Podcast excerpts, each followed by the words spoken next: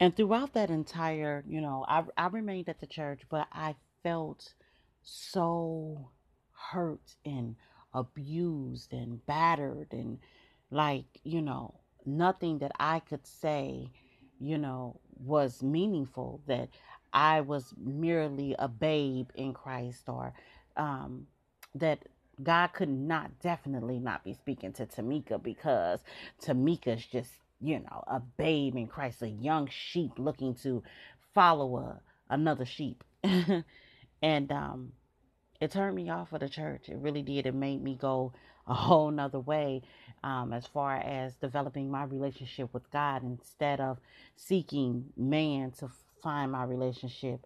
I found my relationship with God myself, and I started to become intimate with God, but it took the tearing of me down for God to build me back up.